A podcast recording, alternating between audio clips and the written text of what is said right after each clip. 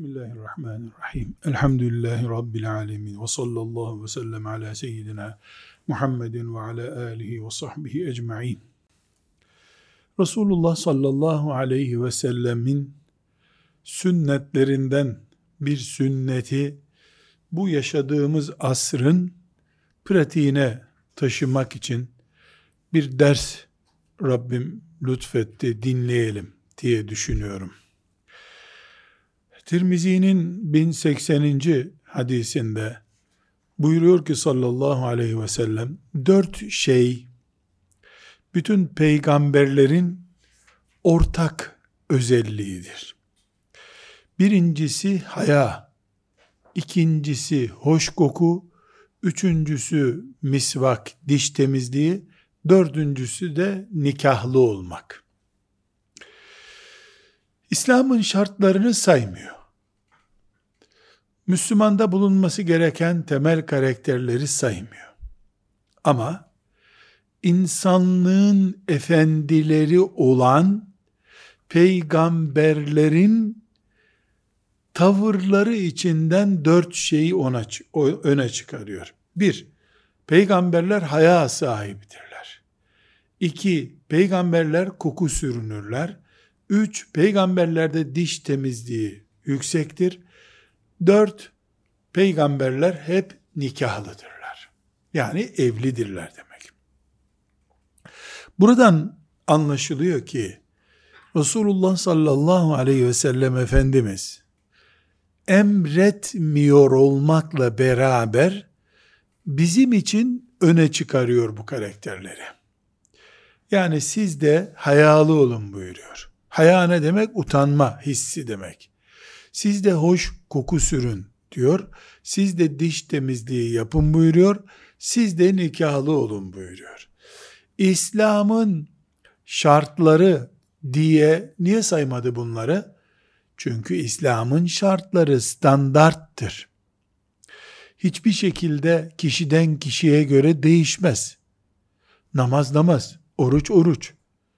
E, orucun insandan insana fark yok ama kokunun burun zevkine göre değişmesi mümkündür.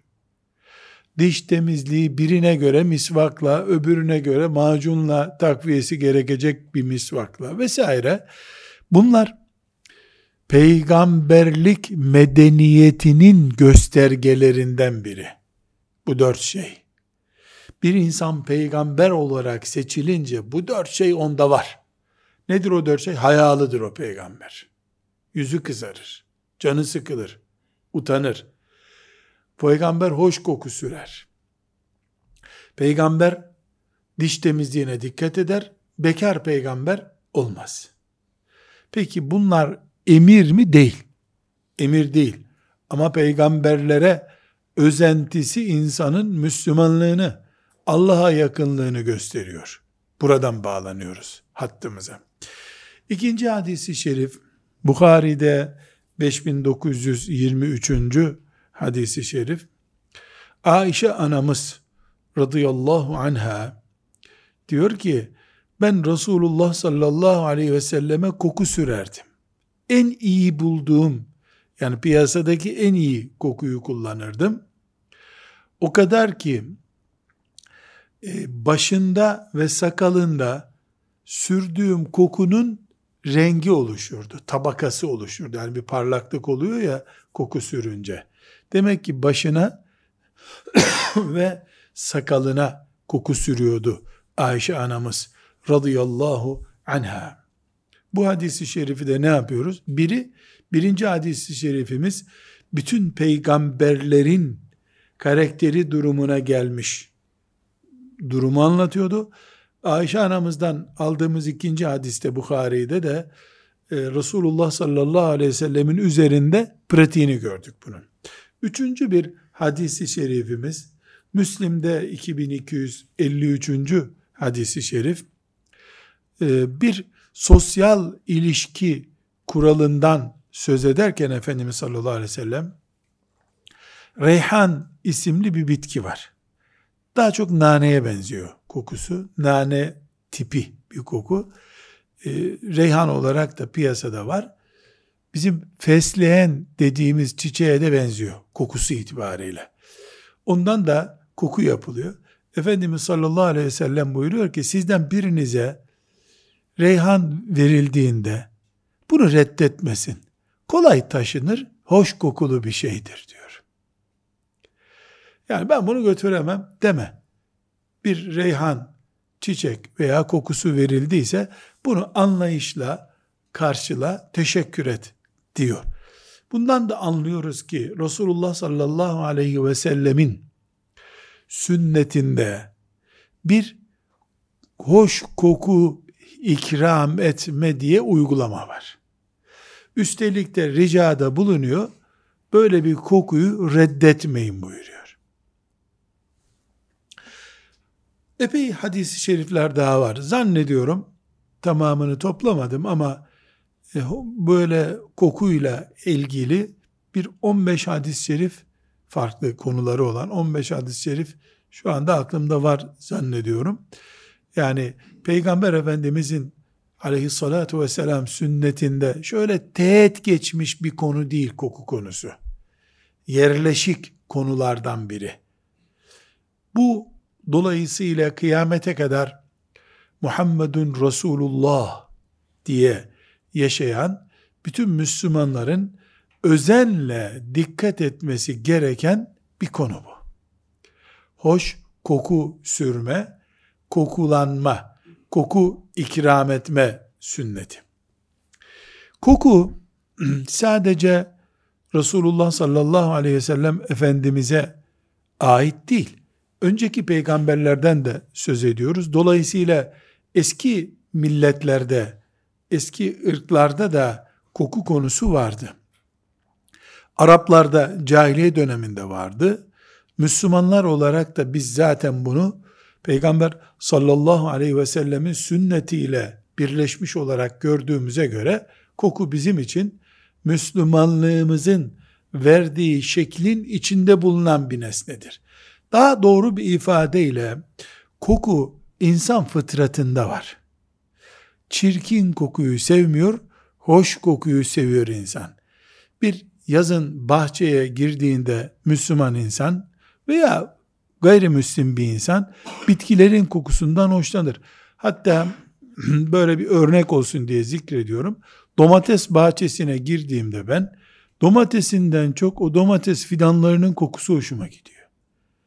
İnsan olarak kokunun güzel olanını sevmek fıtratımızda vardır bizim.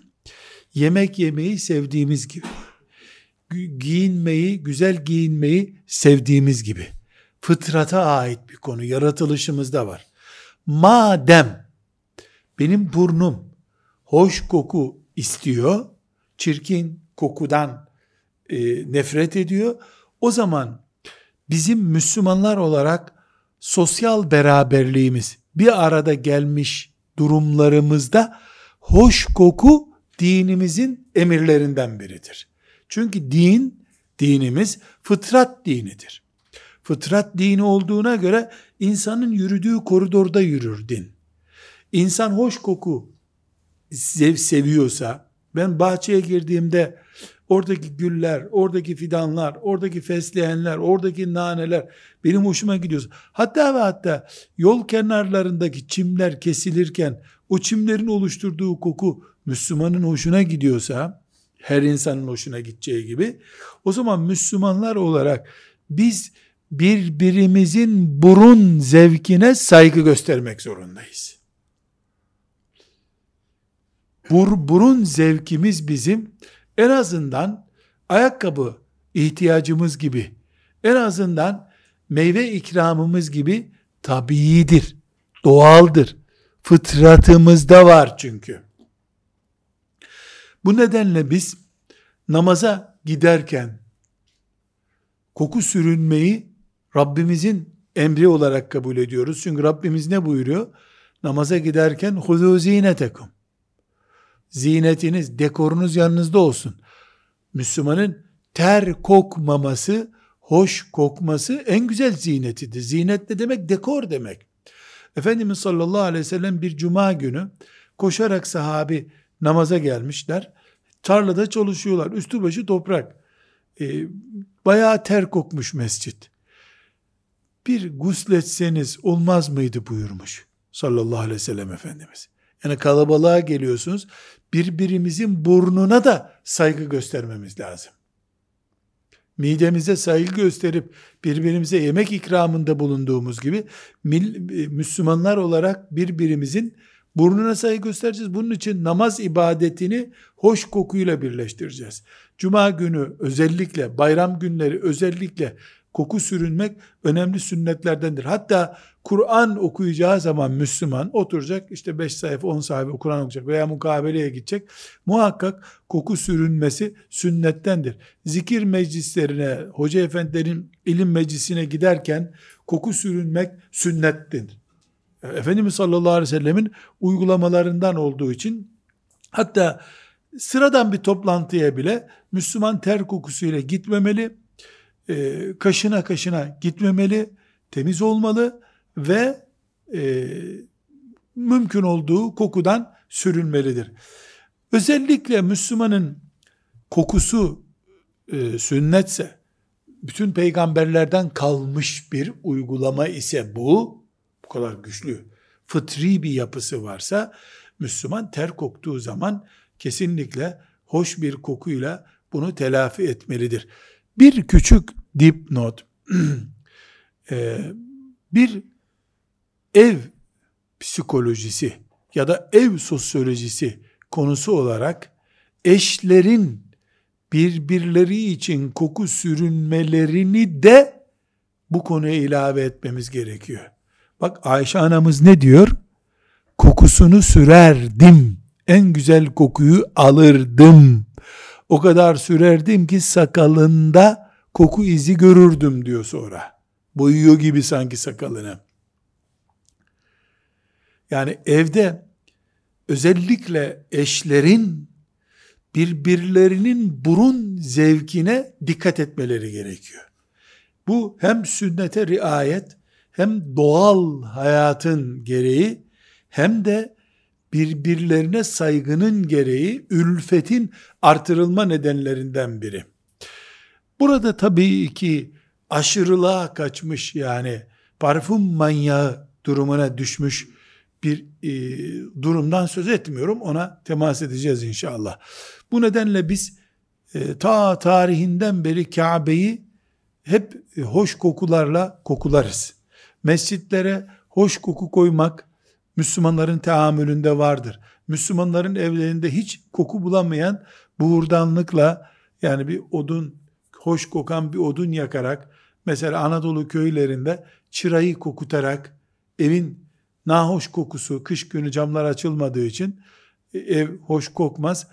Anadolu'da hafif bir çam çırası yakılır. O eve tatlı bir koku verir. Yani talaş getirilir. Talaş sobanın kenarına konur. Hoş koku verilir. Yani Müslümanların toplantıları, e, Müslümanların evleri, Müslümanların hatta oturdukları çay ocaklarının bile bu açıdan denetlenmesi gerekiyor kendi kendimize. Bunu belediyeye yaptırmayacağız. Madem ki bu bizim peygamberimizin de sallallahu aleyhi ve sellem başında bulunduğu peygamberlere ait bir kültürdür. Bunu yaşatacağız biz. Burada yalnız eğer bu peygamberlere varıncaya kadar böyle derinliği bulunan bir konu ise bu ne demektir? Şeriatımız bu konuya el atmış demektir. Kokuya ait hükümler var demektir. Koku hükümleri, hoş koku hükümleri bilinmek zorundadır. Buradaki bu hadisi şerifleri okuyup hadislerle yeniden Müslüman toplum olarak dirilmeye çalışma heyecanımızın nedeni de bu. Bunun bir fıkı var. Bu asırda koku denmiyor da parfüm deniyor. Bir sakıncası yok. Ha koku denmiş, ha parfüm. Hatta insanlar hacı yağı kokusu diye tahkir ediyorlar eski kokuları. Hacı yağı kokusu. Hacıların yağı kokusu da zaten parfümün yapıldığı yerde yapılıyor. Birinin üstüne is parfüm yazıyor. Birinin üstüne is Hacı Efendi yazıyor. Sana ikisini de satıyor. Bir, bir şey değişmiyor yani. Bu e, netice olarak bizim bakacağımız şey meselenin özüdür. Özüne nasıl bakıyoruz? Önemli olan bu. Yani başında parfüm mü yazıyor, koku mu yazıyor, kolonya mı yazıyor? Bunu abartmaya gerek yok. Burada koku benim için sünnettir. Ee, bu sünneti ben herhangi bir şekilde icra ederken bir başkasına eziyete dönüştürdüğüm zaman kaş yaparken göz çıkarmış olurum. Buna çok dikkat edeceğiz. Şimdi bilhassa tembel bir nesil geldiği için banyo yapmaya bile üşenen nesil başında bit olursa hala banyo yapmaya üşeniyor.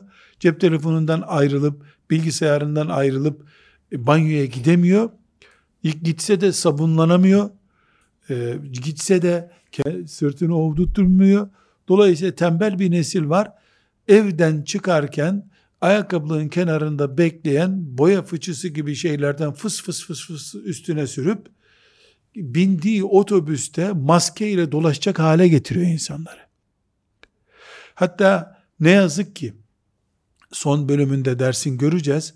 Resulullah sallallahu aleyhi ve sellemin şiddetle yasakladığı ve ulemanın kebair günahtan gördüğü bir konu olduğu halde tesettürlü hanımlar da 10 metre öteden hissedilecek bir şekilde parfümleniyorlar. Bir belediye otobüsünde neredeyse parfüm dükkanından hissedilmeyecek kadar koku hissediliyor. Bu bir aşırılıktır. Ve aynı zamanda da kul hakkıdır. Çünkü koku ya da parfüm beni sarılıp tokalaşıp yanıma gelenin hissedeceği kadar sürünmenin adıdır. Uzağa kokumu hissettirmenin adı değildir. Parfümcü dükkanı uzağa koku hissettirir. Ben şuna benzetiyorum. Hani piknik yerlerinde ya da otobüs mola yerlerinde böyle mangallar yakıyorlar. İçeride mangal var. O mangalı yol kenarına koyuyor. Onu böyle tütecek şeyler koyuyor. Büyük bir duman çıkıyor. Sen yolda dikkat ediyorsun. Ha mangal var burada anlıyorsun. Piknik yerlerinde filan bunu çok yapıyorlar. Hatta böyle kokacak bir kuyruk yağı gibi bir şey koyuyorlar oraya. Mis gibi bir mangal kokuyor orada. Etkiliyor seni. Gidip oradan bir mangal et istiyorsun sen. Bunu şuna benzetiyorum. Yani Müslüman parfüm kullanırken bu mangalcıların yaptığı gibi kokusu ile dikkatini çekecek şekilde yapmaz bunu. Ağzın senin fırçalanmadığı için midendeki bütün kokuları dışarı atıyor. Dişlerin kirlenmiş. E sen parfüm kullansan ne olur? Kullanmasan ne olur? Biz bunu peygamberler kalitesinde yapacağımız bir iş olarak görmeliyiz. Asrın uygulaması bizim için çok değerli değil. Peygamber kalitesi var bu işte. Bütün peygamberlerin ortak mirasını söz konusu yapıyoruz burada biz. Bu sebeple e, bir nokta çok önemli. Koku kesinlikle başkasına eziyet verecek bir şeydir. Bugün biz e, dikkat ediyoruz. E, kirli kokular, işte kanal kokusu veya da çürük çöp poşeti kokusu rahatsız verir, rahatsızlık verir düşünüyoruz. Ama gayet ağır bir kokunun rahatsızlık vereceğini düşünmüyor isek bu bir yanılgı. Ciddi bir yanılgı hem de. Çünkü kokudan teneffüs solunum sorunu oluşuyor. Bu parfüm kokularından. Tıbbi veriler bunlar. Baş ağrısı oluşuyor. Alerji oluşuyor. Egzama oluşuyor. Belki e, tıp biraz daha incelense pek çok hastalıkta bu parfümlerin etkisi var. E ben mesela bundan ciddi baş ağrısı hissediyorum. Öbür Müslüman mesela bunda alerjisi depreşiyor. Öbür Müslüman e, teneffüs zorluğu, solunum zorluğu yaşıyor.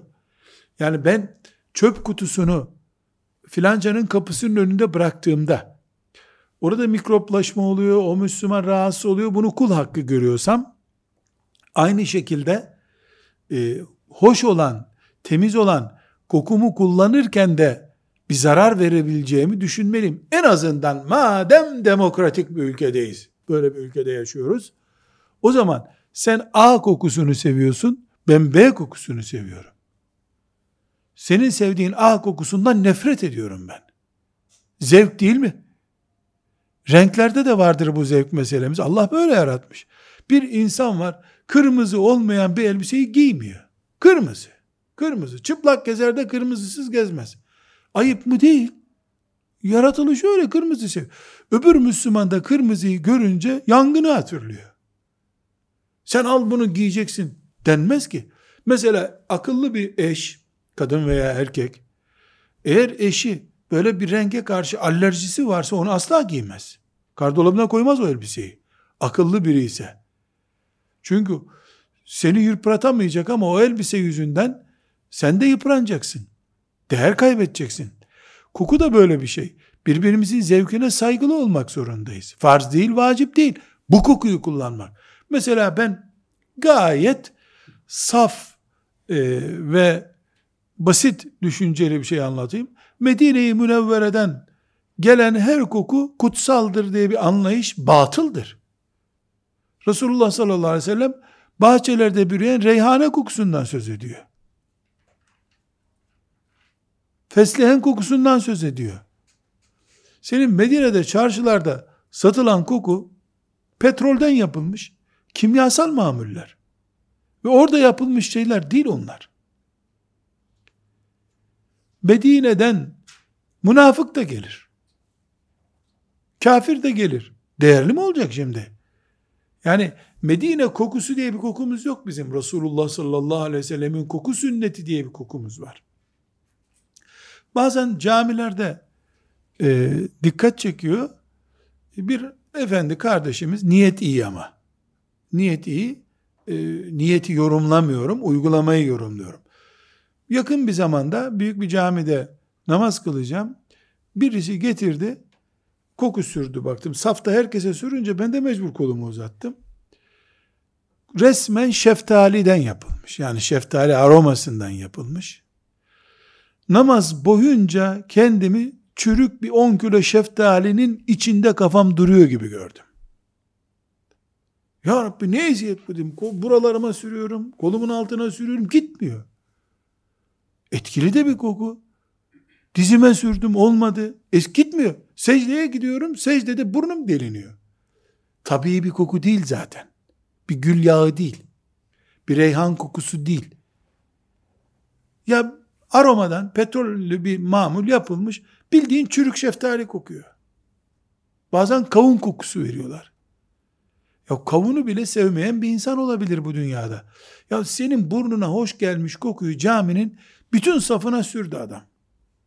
Sünneti uyguladığını düşündü.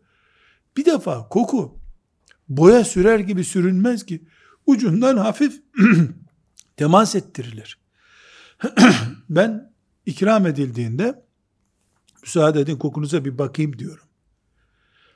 ben bu kokuyu süremem kusura bakmayın başım ağrıyacak sonra çünkü. Dokunuyor bana.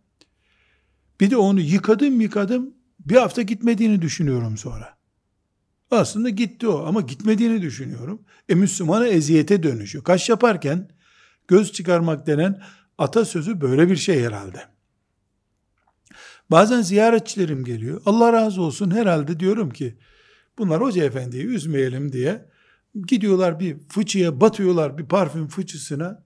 Onlar gittikten sonra camları açıyorum. Odamı bir saat terk ediyorum. Karşılıklı rüzgar yaptırıyorum o koku çıksın diye. Oturdukları sandalye kokuyor. E bu Müslümana eziyet. Doğru bir hareket değil ki. Ya sen cünüpsün, cünüplüğünü örtmek için uğraşıyorsun. Boyayla cünüplük temizlenmez ki. Ya da 6 aydır yıkanmadın, bunu örtüyorsun ve hiçbir şekilde çare değil bu. Müslüman olarak itidalli olmak, aşırıya kaçmamak zorundayız. Yani bir defa koku ikram edilecekse herkesin bir zevki veya herkesin özel bir rahatsızlığı olması söz konusu olduğuna göre koku ortaya konur, isteyen buyursun denir. Gül yağı mesela bana göre dünyanın en güzel kokusu ama ondan rahatsız olan Müslüman var. Dolayısıyla ya bu gül yağından alırsın ya bundan sonra selam yok birbirimize diyecek bir kabalık yapamayız. Alırsanız buyurun. Çay bile öyle. Çay ister misin soruyorsun. Koku ister misin niye sormuyorsun bana? Yani senin burun zevkinle benim burun zevkim aynı değil. Öbür Müslümanın burun zevki aynı değil. Bir sünnet ne olursa olsun pahalıdır kardeşlerim. Sünnet ucuz şey değildir. Çünkü Resulullah sallallahu aleyhi ve selleme yaklaştırıyor bizi. Onunla da Allah'a yaklaştırıyor. Muhakkak bedeli var. Öğlenin sünnetine de sünnet diyoruz. Koku sürünmeye de sünnet diyoruz. Belli bir ağırlığı, belli bir standardı olmadığı sürece sünnetin sünnet ağırlığı olmaz bir defa. Bu sebeple konuyu tekrar toparlıyorum. Ee, koku sünnettir ama gelişi güzel bir sünnet değildir. Bütün peygamberlerle bağlantısı olan bir sünnettir. Birbirimize saygımızı, birbirimizin hakkına, hukukuna riayetimizi zedelemememiz lazım. Burada e, özellikle hayvanlardan yapılan kokular var. Mesela e, ceylandan yapılan kokular var. Misk kokusu var. Amber kokusu var. Bitkilerden yapılan, e, ağacımsı bitkilerden yapılan, işte zaferan var, gül var. Bunların karanfil mesela iyi bir koku çeşididir. Yasemin iyi bir koku çeşididir. Bunlar ashab-ı kiram döneminde biliniyorlardı ve kullanılıyorlardı. Bunlar insanlığın çok eskiden beri kokularıdır. Bunların hepsi helaldir, temizdir. Kimyevi kokular ki bugün artık kimyevi koku, kimyevi ve gazlı kokular var. Bunlar kimyevi yapısal yani piyasada bildiğimiz bütün kokularda kimyasal özellik var. Fabrikalarda yapılıyor çünkü. Yani ceylanın e, midesinden çıkarılıp da o midesindeki şey ezilerek koku yapılmıyor artık. Yapılsa da herhalde bunu bize e, bir çuval parayla satarlar. Ama ceylandan yapılan e, kokunun e, yani değeri gerçekten çok hem kalıcılığı hem insanın e, yani büyük bir bölümü, büyük bir bölüm tarafından, hemen hemen bütün insanlar tarafından sevilen hoş bir koku. Tabiat kokusu çünkü bu. Rabbim öyle yaratmış.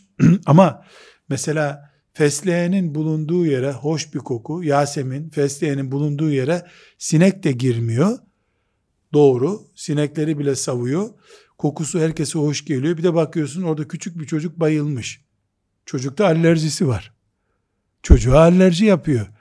Dolayısıyla her şeyi itidalli, yerli yerinde kullanmak lazım. Yani biz koku sünnettir diye e, bayram namazına gittiğimizde maskeyle mi gideceğiz? Kendimize yetecek kadar, eksenimize koku salacak kadar oturmamız lazım. Kullanmamız lazım bu kokuyu. Burada kokuların alkolle birleşimini açmamız gerekiyor. Çünkü temelde bugünkü kokular esans niteliğinde, esans nedir? Bir şeyin özüdür. Mesela e, konumuzun dışında olmakla beraber anlaşılması bakımından söylüyorum. Limonlu maden suyu satılıyor. Maden suyu ama limon üstünde limon resmi var. Buna limon sıkmıyorlar. Limonun aromasından yapıyorlar bunu. Bu aromayı laboratuvarda yapıyorlar. formülünü keşfediyorlar. Limon böyle kokuyor. Onu ona katıyorlar. Meyve suyuna da katıyor bunu. Aroma dediği şey. Aroma bir şeyin kokusu. Bu elde edildiğin zaman katı bir sıvı, katı bir nesne bu işte. Herhalde tereyağı gibi bir şey. Yani anladığım bir iş değil ama tahminen söylüyorum. Bunu alkolde eritiyor. Alkolde erimese bunu kullanamıyor. Dolayısıyla bir şeyin parfümün, kokunun aromadan üretilme, gül yağı gibi sıkılarak üretilmediğinde karşımıza çıkan sonuç alkollü bir ürün sonucudur. Alkollü ürün ne kadar kullanılabilir sorusuyla karşı karşıya geliyoruz. kolonya başta olmak üzere, kolonya da bir parfüm çeşidi. Her ne kadar başka sağlık amacıyla da kullanıldığı olabiliyorsa da alkollü bir nesne olduğu için, çoğu da alkol olduğu için kolonyanın, mesela yaraya filan eskiden sürerlerdi onu. E zaten alkolle de pansuman yapılıyor. Üç aşağı beş yukarı kolonya aynı işi yapıyor. Çünkü kolonyanın üstünde rakamlar var. Yüzde seksen, yüzde altmış. Oradaki alkol gücünü gösteriyor. Alkol oranını gösteriyor. Burada bu kokuların alkolle kesişmesi fıkhen bir devre açıyor bize. Bir fıkıh konusu oluyor bu. Çünkü alkol haram. Kullanımı da haram ve alkol necis mi? Yani sidik gibi pis mi alkol? Cumhur ulemanın e, ifadesi yani alimlerin büyük bölümüne göre alkol hissi pisliktir. Hissi pislik ne demek? Yani idrarı, insanın idrarı nasıl pisse bunu gözle görüyorsan, alkol de böyle pisliktir. Bazı alimler, bugün fetvalarından istifademize vesile oldular. Allah onlara rahmet eylesin. Alkol manevi bir pisliktir. Demişlerdir. Manevi pislik olması, yani müminin gözünde yok hükmündedir ama idrar gibi de değil. Pisliği manevi bir pislik demişlerdir. Eğer alkol maddi bir pislikse e, kolonyanın kullanılması otomatik haram olur. Alkollü üretilen, aroma ile üretilen haci kokularının da haram olması gerekir ki budur. Fakat bu fetva ile bazı alimler istifade ediyorlar.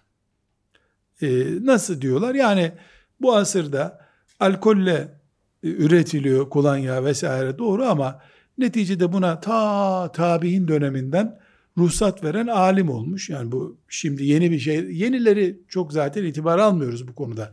Esası değerlendiriyor. Yani bu madem ki eski ulema da buna ruhsat vermiştir bir zorunluluğa dahil edebilir miyiz bunu diye düşünmüşler.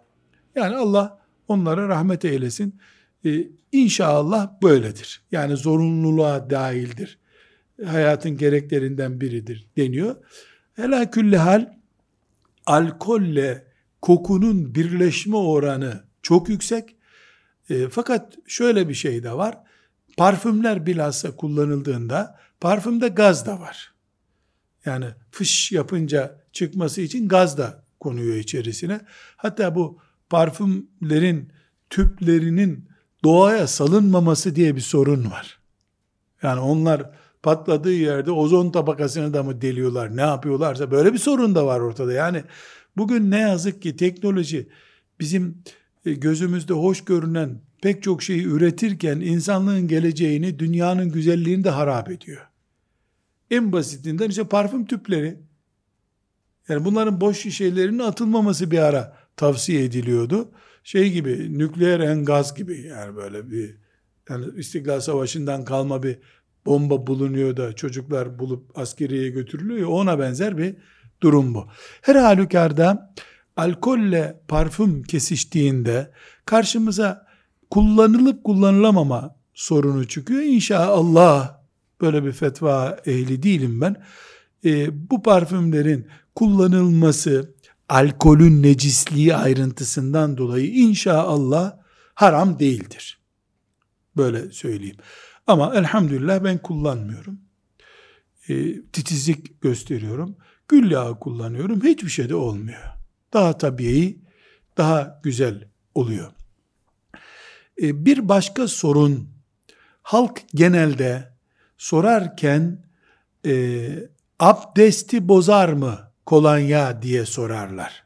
Abdestle ilgili bir şey değil bu. Bozarsa namazı bozar. Nasıl bozar? Yani mesela kolonya e, ele sürüldüğünde avuç içi kadar şu kadar bir alanın daha fazlasını ıslattığında necis ise eğer pis ise alkol namaza engel olacak kadar ıslak tıpkı idrarın çamaşıra damlaması gibi. İdrardan 2-3 damla damlasa ve avuç herkesin kendi avucunun içi kadar olan bölgeyi ıslatmasa namaza engel değil. Bu da bunun gibi. Bir hacı yağı kokusu mesela böyle ele sürüldüğünde o kadar bir bölümü kirletmediği için alkollü de olsa namaza da engel olmaz. Namazla parfümün bağlantısı kurulabilir. Abdestle bağlantısı kurulmaz. Kurulması da gerekmiyor zaten. Böyle bir şart da yok. Bir de özellikle alimlerden bazıları buna e, teşvik e, veyahut da ruhsat diyelim daha doğru olur. Ruhsat vermişlerdir. Bundan istifade ediyoruz. Ama her halükarda madem Müslüman sanayicilerimiz var, Allah onların yardımcısı olsun. Madem parfüm üretiyorlar, tutsunlar parfümün helal olanını, alkolsüzünü üretsinler. Bunun için pek çok mühendis çalışsınlar. Batıdan bir parfüm firmasını alıp taklit edip bedava para kazanmak yerine kaliteli bir iş yapmaya çalışsınlar. Niyetleri de Resulullah sallallahu aleyhi ve sellemin sünnetini yaşatmak olsun. Bundan da hem sevap hem bereket kazansınlar Allah'ın izniyle. Bunu da özellikle tavsiye ediyoruz ama unutmuyoruz ki e, parfüm ve alkol çok yerde kesişiyor. Bu kesiştiği yerde de e, bir fıkıh oluşuyor. Bu fıkıh namazla başlıyor. Namazda böyle bir farklılık var. Eğer mesela kolonya bütün e, kollarına her tarafına değecek şekilde geldiyse yüzde seksen yazdığı zaman yüzde sekseni alkol onun zaten. Bu bir necistir. Elleri yıkayıp namaza durmak gerekir. Aradan yarım saat geçti. Koklandığında e, kolonyanın izi gittiyse zaten uçtu o gazlı bir nesne olduğu için de uçuyor. Uçtu dolayısıyla inşallah namazımıza sakınca gelmez diye umuyoruz. Ben bir konuyu tekrar vurgulayarak diğer başlıklara geçmek istiyorum. Kardeşler, sünnete uymak kul hakkına girmeye yol açmaz. Koku sünnettir, kul hakkı haramdır. Senin oturduğun yerdeki çocuk alerjisi tutuyor ve bayılıyor. Senin kokunun abartısından dolayı. Çünkü bu parfümler, özellikle kimyasal parfümler, arabada mesela kullanıldığında, kalıcı parfüm olarak kullanın, alerjisi olanı rahatsız ediyor, egzaması olanı rahatsız ediyor. Solunum sorunu sistemi yaşayan astım hastasını rahatsız ediyor.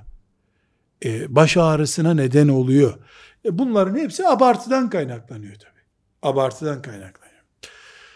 Bir başka e, başlığımız çokça merak edilen oruçla kokunun birleşmesidir. Oruçla kokunun hiçbir e, bağlantısı yoktur aslında. Yani Müslümanın burnuna kötü koku gelmesi orucunu bozmaz. İyi koku, hoş koku gelmesi de orucunu bozmaz. Sabaha kadar fesleğen koklanabilirsin, akşama kadar fesleğen koklanabilirsin. Hatta gül e, alıp da bu yakana bağlayıp beş tane gülü akşama kadar oruçluyken gül kokusu koklanabilirsin. Ama gülü kazana koyup kaynattın, gidiyorsun buharını çekiyorsun onun. Çektiğin şey buhardır, koku değil. Dolayısıyla sen burnuna alıp genzinden yukarı su veriyorsun. Bu orucu bozar. Onun dışında yani et koklansan Ramazan'da bir mangalda et pişiyor ya da kuzu çevirme yapılıyor. Sen de gittin oh ne güzel kokuyor diyorsun orucun bozulmuyor. Ama mangalın üstüne geliyorsun böyle baca gibi oradan et kokusu çıkıyor. Onu böyle burnundan çektiğin zaman yukarıdaki tavanda rutubet oluşuyor. O etin yağları senin burnuna geliyor. Bu bozar. İkisi arasında çok fark var. Bunu ayıramıyorsan koklanma bir şey ne yapayım ben? Koklanmakla kokunun kaynağının buharını yukarı çekmeyi anlamıyorsan o zaman burnunu tıkatacaksın Ramazan'da. Koku ile kesişen başka bir konu da e, ihram konusudur. İhram nedir? Umre ve hac yapacak insanın üzerindeki bütün elbiseleri çıkarıp iki tane havlu gibi bezi birini alttan birini üstten bağlamasın. İç çamaşır da dahil olmak üzere. Buna ihrama girmek diyoruz. O el, elbisenin havluların adı değil ihram. Onlar ihramlık. İhram o pozisyonun adıdır. İhramın temel şartlarından biri üzerinde dikişli bir şey bulundurmamaktır. İç çamaşırda dahil, ayakkabıda dahil. Dikişli bir şey bulunmaz insanın üstünde. İki, saç koparılmaz ihramdayken. Üç, koku sürmek yasak. Sürdüğün koku ihramı bozuyor. En azından sadaka cezası gerekiyor. Bu yüzden haccı yapanlar ve umre yapanlar mesela kokulu sabun kullanmazlar. Sade sabun kullanırlar. Ellerini yıkayacakları zaman. Çünkü bugünkü sıvı sabunlarda bilhassa parfüm var. Aa gül yağından yaptılar zannediyorsun. Gül aromasından yapılıyor. Yağından değil. Dolayısıyla e, ciddi bir şekilde parfümlü sabunlar kullanmazlar.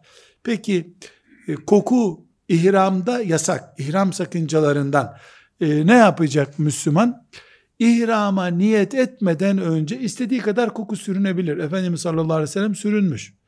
Ama e, lebbeyk Allahümme lebbeyk lebbeyke la şerike leke lebbeyk lebbeyk innel hamde ve ni'mete leke vel mülk la şerike lek diye telbiye yaptığı ki bu iki rekat namaz kılıp ihrama start açmak demek.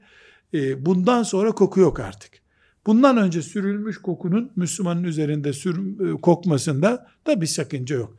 Bu da fıkhın başka bir boyutu.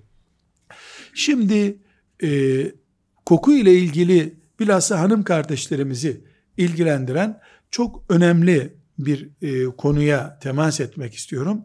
Kadının parfüm kullanması. Esasen, esasen kadının parfümü erkekten fazla kullanması isteniyor. Ama Efendimiz sallallahu aleyhi ve sellemin sünnetinde kadın parfümüyle erkek parfümü de ayrı. Erkekte izi kalan parfüm tercihi var. Kadında ise iz bırakmayan kokusu hoş olan parfüm kokusu var. Teknoloji bugünkü kadar yoktu ama anlayış bugünkünün çok üstündeydi. Kadınların koku kullanmaları esasen fıtratları gereği, narinlikleri gereği erkeklerden daha önemli, daha büyük bir sünnet. Fakat kadının tıpkı süslenmesinin fıtratı gereği olduğu gibi, dinimiz onu teşvik ettiği gibi, süslenmesini yanlış yerde kullanmasının düşürdüğü vebal gibi, kokuyu yanlış yerde, parfümü yanlış yerde kullanmasının oluşturduğu vebal de var. Ebu Davud'da 4173. hadis, Tirmizi'de 2786. hadis, Nesai'de de 5126. hadisi şerif. Bu hadisi şerifte Efendimiz sallallahu aleyhi ve sellem buyuruyor ki, e, bir Müslüman kadın, güzel koku sürünüp, o koku dikkatlerini çeksin diye erkeklerin yanından geçtiği zaman fehiye keza ve keza demiş. Fehiye keza ve keza sahabi Ebu Musa'ya sorulmuş. O öyle öyledir. O öyle öyledir. Ebu Musa'ya demişler ki ne demek o öyle o öyledir? Anlayacağınız kötü söz demek istedi buyurmuş. Peygamberde nezaket var tabi. Konu ne? Kadın bir koku sürünüyor. Mesela bir toplantıya gidiyor.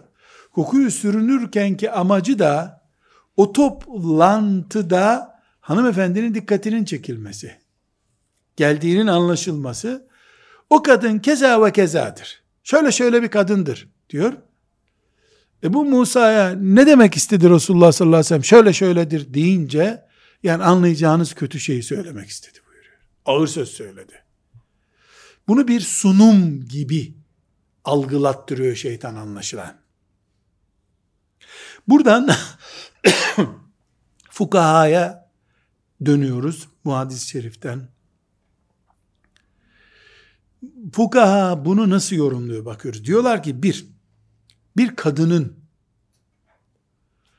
birileri yabancı namahrem birileri dikkat etsin ve böylece genç bir kadın olduğumu ya da işte yani biz yaşlanmadık henüz. Bunu anlasınlar. Ya da kıyafetim onların dikkatini çeksin. Görmüyorsa bile dönsün baksın gibi. Maazallah.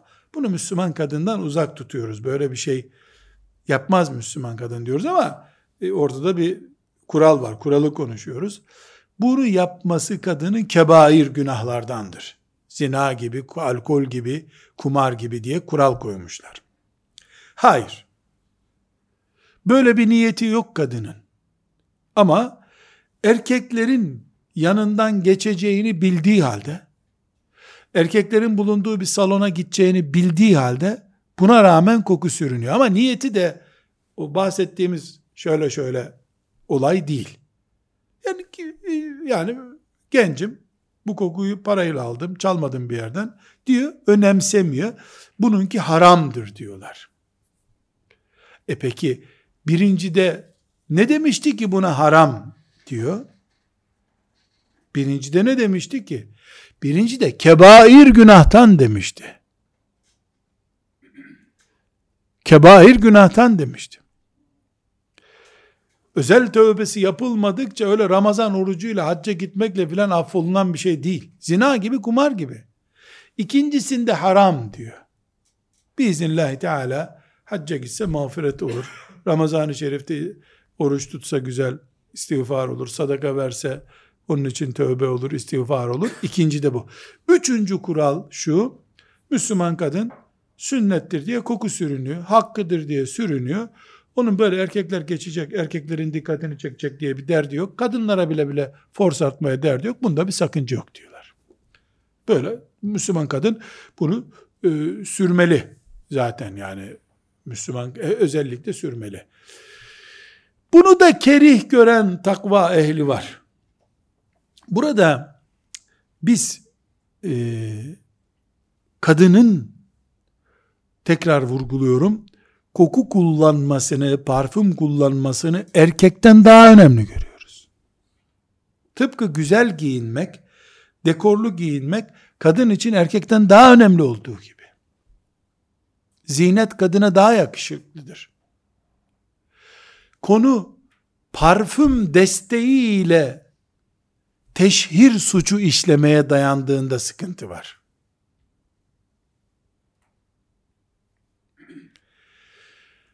Bilhassa bu niyetin kebairden olma riski var. E ben öyle bir şey yapmam. Onu bir Allah bilir, bir kiramen katibim bilir, sen de anlarsın. Bana söylemenin bir manası yok. Biz böyle bir şey iddia etsek iftira olur. Sen aksini iddia etsen bizi ilgilendirmez. Niyeti Allah biliyor. Ebu Hureyre radıyallahu anh Mescid-i Nebi'ye giderken yanından bir kadın geçmiş. Püf püf koku kokuyor kadın. Hey cebbar kadın diye bağırmış ona. Cebbar kadın yani dev kadın. Kadın dönmüş. Nereye gidiyorsun demiş. Kadın tabi sahabi değil. Ebu Hureyre'nin çünkü Ebu Hureyre radıyallahu anh Efendimiz'den sonra 40 seneden fazla yaşadı. Ee, kadın işte yeni Müslüman olmuş ya da Medine'de bir Müslümanın çocuğu kızı. Nereye gidiyorsun? Mescide gidiyorum demiş. Mescide gittiğin için koku süründün değil mi demiş. Evet demiş. Geri dön. Çünkü ben Resulullah sallallahu aleyhi ve sellemi dinledim. Kokusu koklanılsın diye bir kadın mescide giderken koku sürünürse geri dönüp gusledip o kokusunu temizlemedikçe Allah onun namazını kabul etmez buyurdu diyor. Aman geri dönsen diyor. Kadını geri göndermiş. Camiye giden kadını geri göndermiş. Elbette kadınımsı konuları bizim erkekler olarak ele almamız gerekmiyor. Ama kadınlar parfümlerinden çok takvalarına ve ahlaklarına güvenmelidirler kadın toplantıları. Yani parfüm geçici, takva ve ahlak kalıcı. Takvası ve ahlakı ile ayakta duran kadın, parfüm kokusundan daha güçlü ayakta duran kadındır. Bir konu daha var fıkıh boyutu ile ilgili kokunun. O da şudur.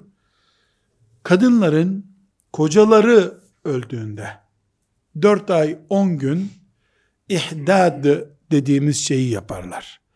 4 ay 10 gün evlenmez, kocasının vefat eden kocasının evinde bekler, çarşı pazar dolaşmaz.